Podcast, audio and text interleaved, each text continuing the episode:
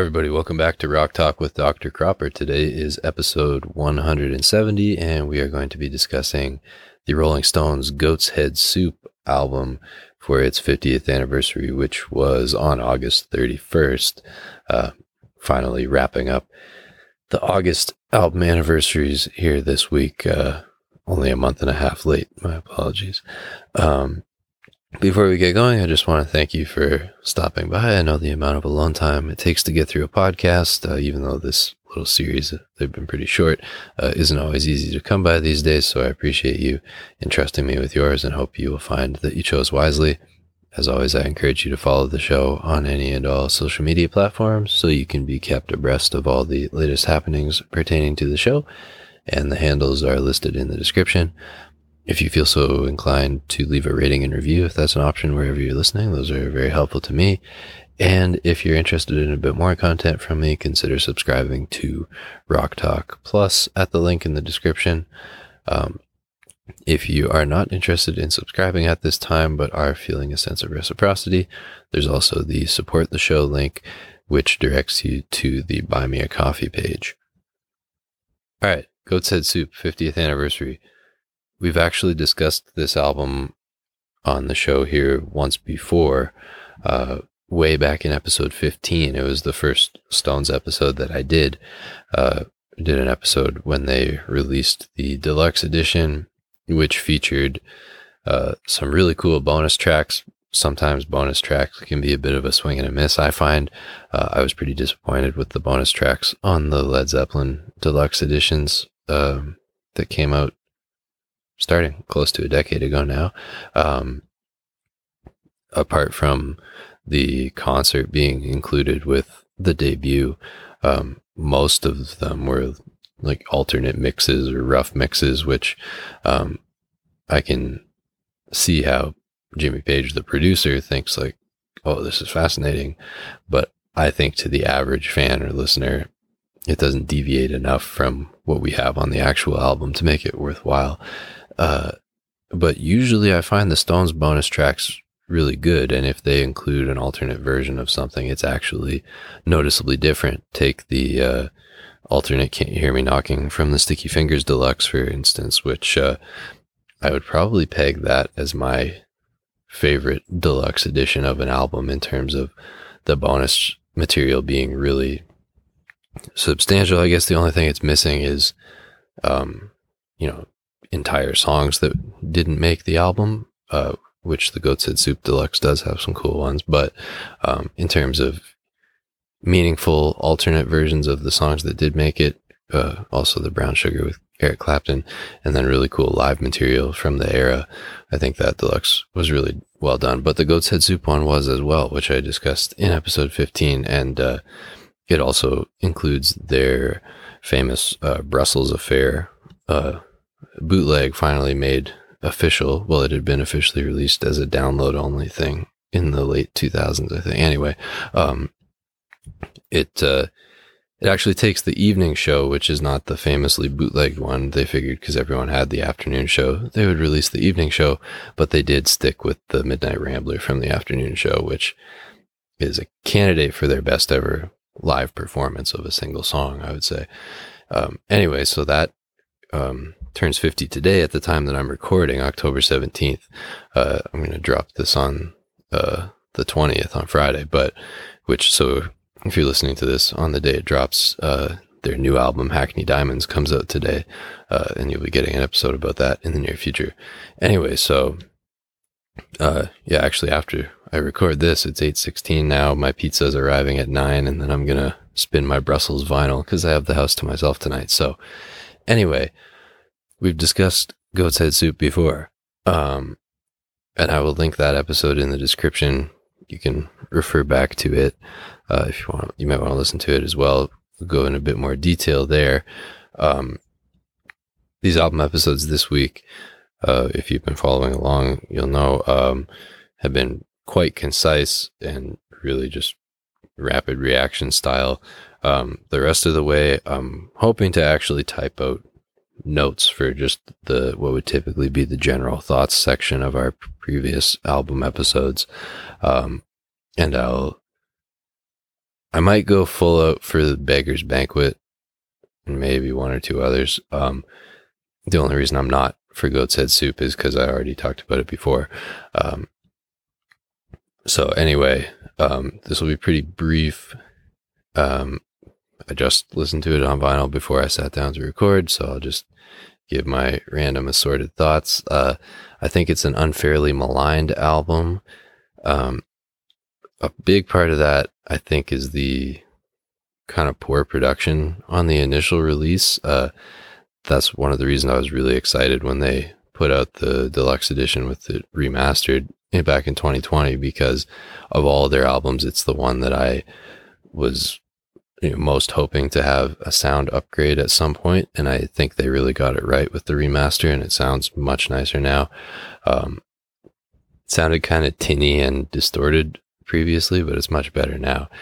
Um, so it had the unenviable task of coming hot on the heels of what's arguably the best four album run in rock history Beggar's Banquet, Let It Bleed, Sticky Fingers, Exile on Main Street. So pretty much anything following that was bound to be a letdown when you consider um, the you know that they're sinking deeper into their various indulgences. It's becoming less and less likely that they're, that they're going to be able to continue to top what they just did. Um, i personally like sticky fingers better than exile but i'm I won't argue with you if you say that they kept improving through that four album run. Um, so that's one problem. And then I also think um, something I really like about it is that it's much more ethereal than most Stone stuff. That, you know, of all the adjectives I would use to describe them, that is not one of them. And they are definitely the highest artists on my personal, you know, favorites list that are so earthbound in their subject matter and just their general like sonic palette and everything. Um, the you know Zeppelin, my number one, can definitely get out there. The Grateful Dead basically live out there. They, I would have them too, and then I would have the Stones three, who um, you know they hardly ever scratch that itch which is a big itch for me, but they do everything else so well that um, you know, I'm willing to look the other way, I guess you could say. Um, anyway, uh, I think Goat's Head Soup has maybe, I would probably say actually it's their most ethereal album. Uh, Moonlight Mile might be their most ethereal song, which closes Sticky Fingers, but um, as a whole, I think Goat's Head Soup is a little spacier. And maybe that's a better word, spacey. Um, it's kind of a a little boot. So the the preceding golden age, beggars through exile, um, started with the Jumpin' Jack Flash single in May of 68, which should have been on Beggars. We'll talk about that in December. Um, but, you know, their, their golden era starts with that, which was significant because it was a break away from the psychedelia that they had been exploring for a year prior to that. Uh, with you know starting with between the buttons and then especially on their satanic majesty's request um, it was a stark break away from that back toward their uh, blues roots, but this time, you know, more original, not just covering their heroes. And uh, anyway, I think Goat's Head Soup kind of represents a reconciling of those two things. They, um, and I think they it's actually still quite similar to the the rootsy stuff that the four albums before it are based around. It's just the the instrumentation and the production distracts you from that. But if you listen to some of the earlier mixes on the deluxe edition, you can it's much easier to see the through line from Beggars Bleed, Sticky Exile into Goat's Head Soup. Um, so so yeah, I think it sort of bids one last farewell to psychedelia and kind of reconciles that with the the bluesier golden age that they had in the interim. And then it's kind of a a demarcation point, I think. Uh it's where they start to shift from being the Rolling Stones to playing the Rolling Stones in quotes. Uh, and I think you'll know what I mean by that. Um, at a certain point, they went from, you know, ha- having a genuine sense of danger to them, whether it was ever deserved or not. Um, and, and that's more on the image side, but, you know, went from, musically speaking, went from actually taking artistic chances and doing really interesting things in that way to sort of uh, slipping at and it you know it's a gradual descent where they sort of slip into this for a song or two and then a song or three and the and by the time you get past tattoo you in the 80s well past for sure from steel wheels onward it's like this is the formula. Every album has a Keith song or two, and you know, a, yeah, a ballad that Keith sings, and but yeah, and the albums become an excuse to tour, and they're sort of playing their own caricature, like. But Goat's Soup, I think, is still mostly in the they're actively taking chances and trying to do something new. Um, are they the sorts of chances that you typically expect them to be taking with uh, dipping into more ethereal sounds and subject matter? No, but I applaud them for uh, breaking the mold and doing something out of character like that. Um, I love the swampy sort of funk groove of dancing with Mr. D. I think a hundred years ago is really underrated coming down again. The intro might be the most beautiful passage in their entire catalog, the way the piano and bass intertwine. Uh, and I think that is a, a dark horse for one of Keith's best lead vocals. I've heard that the reason they've never played it is it's actually like too emotional for him. Like he doesn't think he can sing it without crying or something to that effect. Um, it is quite a moving song anyway.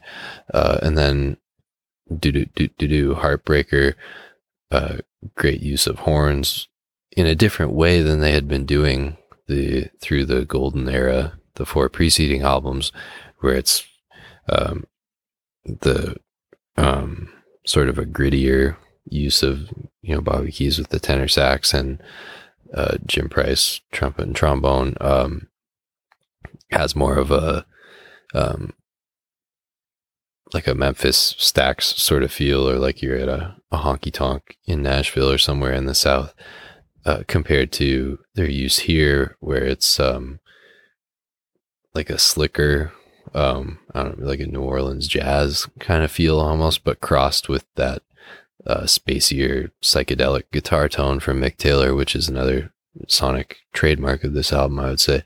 Uh, it's an interesting mix. And then Angie, uh, I gained a new appreciation appreciation for when I watched Keith's appearance on Jimmy Fallon. Actually, uh, when he was doing the you know talk show circuit for his daughter's children's book, um, or no, his children's book that uh, his daughter illustrated, um, talking about how he got his first guitar uh, from, uh, from his grandpa and the piece that he learned to play first was I think it's called Malaguena, like a Spanish guitar piece.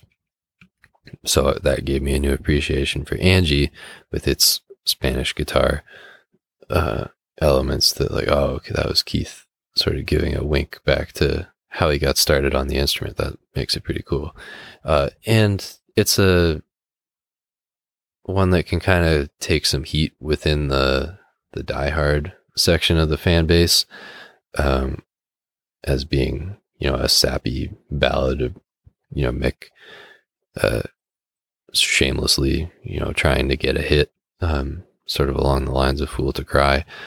but I don't think it's really deserved. I actually think it's quite a nice ballad. And then Silver Train, some of Mick Taylor's best slide playing. Hide Your Love, probably the weakest on the album, I would say, but still a decent little jaunt. Uh, Winter, one of, I would say, top, I was going to say top five, probably even top three uh, most beautiful Stone songs and most underrated Stone songs. Uh, definitely a signature piece for Mick Taylor and um, uh, very it can be very relatable living uh, in Canada, especially when there's someone you're missing, of course. Uh, and then I just noticed on my listen today, this never occurred to me, but I was admiring Charlie's uh, hi hat work with the 16th notes. And uh, by the way, I'm sure it will be emotional hearing new playing from him just over two years after his passing when Hackney Diamonds comes out on, well, today when you're listening, because um, he plays on two of the songs on there. Anyway, I was admiring his 16th notes, and drummers will know what I mean by this, but you can just tell when they're played with one hand or two. And those are definitely one handed 16th notes, if you ask me. And it just has a different pulse to it. Just like adds a slight swing to it. Sometimes they can sound very choppy and regimented when you're playing them with two hands, I find. Um, and uh, I think it's just sort of the way you have to like rock your arm a bit to not have your muscle, the muscle seize up when you're playing them with one hand. It, uh, just ends up having swing to it. Anyway, um, I think they have the effect, uh, in keeping with the song's title of it almost sounds like well there's a persistence to it the like resolve that you have to find within yourself to whether it's just fighting fending off seasonal depression living in somewhere with rough winters or the persistence to when you're you know holding out for somebody or missing them or whatever that like there is a light at the end of the tunnel and we're to win. Uh maybe win's the wrong way to put it but whatever. Yeah win. Um it, but I also think that it kind of sounds like snowflakes pelting your windshield as you're, you know, maybe to merge this with Moonlight Mile, which I think they're two of the more similar. If I think if you're making similarity scores for like other songs in the Stones catalog, they're definitely more similar to each other than to any other Stones song. Um, anyway, um, yeah, it's like the snowflakes pelting against your window when you're driving to find the person that wintered or that they're both about. And then speaking of ethereal, uh, Can You Hear the Music might be the most ethereal song in their catalog, at least outside of Satanic Majesties. Um, very kind of whimsically f- far out, but also has a grittiness to it because there's like those sections that are more just like blues rock. And then uh, you got the flute and stuff, giving it like a medieval flair, but it kind of has a sinister vibe because you're hearing it in context of what I would say is a generally uh, thematically dark album. Um, Dancing with Mr. D uh, is a metaphor, a euphemism for death. And then you know, down in the graveyard where we have our tryst. That's how you start off. And then a hundred years ago, um, you know, not wanting to grow up and that sort of thing, which is a continuation of the fixation with time that was introduced on Exile on Main Street, which we talked about back in episode 95, I believe. Um, and then, uh, and then Harper or well coming down again, uh, you know, where are all my friends and uh, sort of the lonely defiance of it, and then Heartbreaker talking about a ten year old girl on the street corner sticking needles in her arm, and then Angie, the you know broken hearted sort of ballad.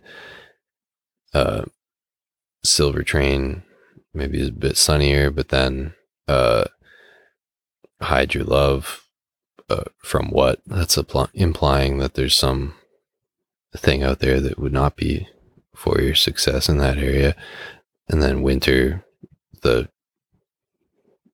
longing for somebody who isn't around. Um, and then, uh, can you hear music? I guess actually turns it sunny by the end, uh, lyrically speaking. And then uh, we finish off with Starfucker changed to Star Star at the label's behest, um, which, uh, musically speaking, I think is maybe their best, uh, you know, original Chuck Berry ish tune. I don't even know if I should say maybe, probably is. Uh, and I wish they would play it instead of or in a rotation with It's Only Rock and Roll, which they've kind of dropped now anyway. But um, before they had, I was always saying they need to be rotating that with Starfucker. Maybe Mick uh, didn't really feel like, doesn't feel like singing it anymore as he's in his now, well, now he's 80. Um, but you know, obviously lyrically one of the more controversial songs in their catalog and kind of uh, vulgar even for them but I think it's funny. After all, tricks with fruit are kind of cute. So, anyway, yeah, I think it has a diverse and unique within their catalog sonic palette. Um, I applaud their adventurousness and the experimental spirit of it.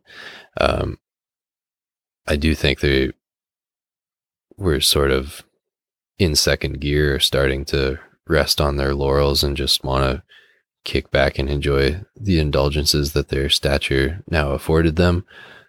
That started to shift on Exile, but they were still able to you know ride the high and be at their peak. You can definitely sense them, you know, that old uh, when you're green you're growing, when you're ripe you you rot. Uh, you can definitely sense that them starting to go off that cliff here, but um, you know, so if if that weren't the case and the execution were even higher, I think it could have been spectacular. As it is, I think it's still a very good album and one that I would is definitely in the running for fifth place in my personal Stones ranking. Uh, you know, in competition with some girls, aftermath between the buttons, um, black and blue, even. Anyway, so yeah, um, underrated. I think it really benefits from the 2020 remaster and uh, one of the more different from other Stones albums uh, yeah, additions to their discography, which uh, I think is important because not to the extent of AC/DC, but they do kind of take some, uh, I think, certainly less earned than AC/DC uh, heat for sticking to their mold and not having as much diversity as some. So I hope you enjoyed that. Thank you, as I said at the beginning, for stopping by. If you're new to the show, welcome, and I hope you liked what you heard and will stick around. And if you've been listening for a while, thank you so much for your continued support. As I said at the outset, I encourage you to follow the show, especially on Instagram, and uh, please leave a rating and review if that's an option wherever you're listening. If you're interested in more, consider subscribing to Rock Talk Plus at the link in the description. And uh, coming up next, we've got Goodbye Yellow Brick Road 50th, uh, Electric Ladyland 55th. Those are just a few off the top of my head. Wake of the Flood 50th. Um, if you want blood, you got it 45th, uh, and more. So stick around. All right, see you later.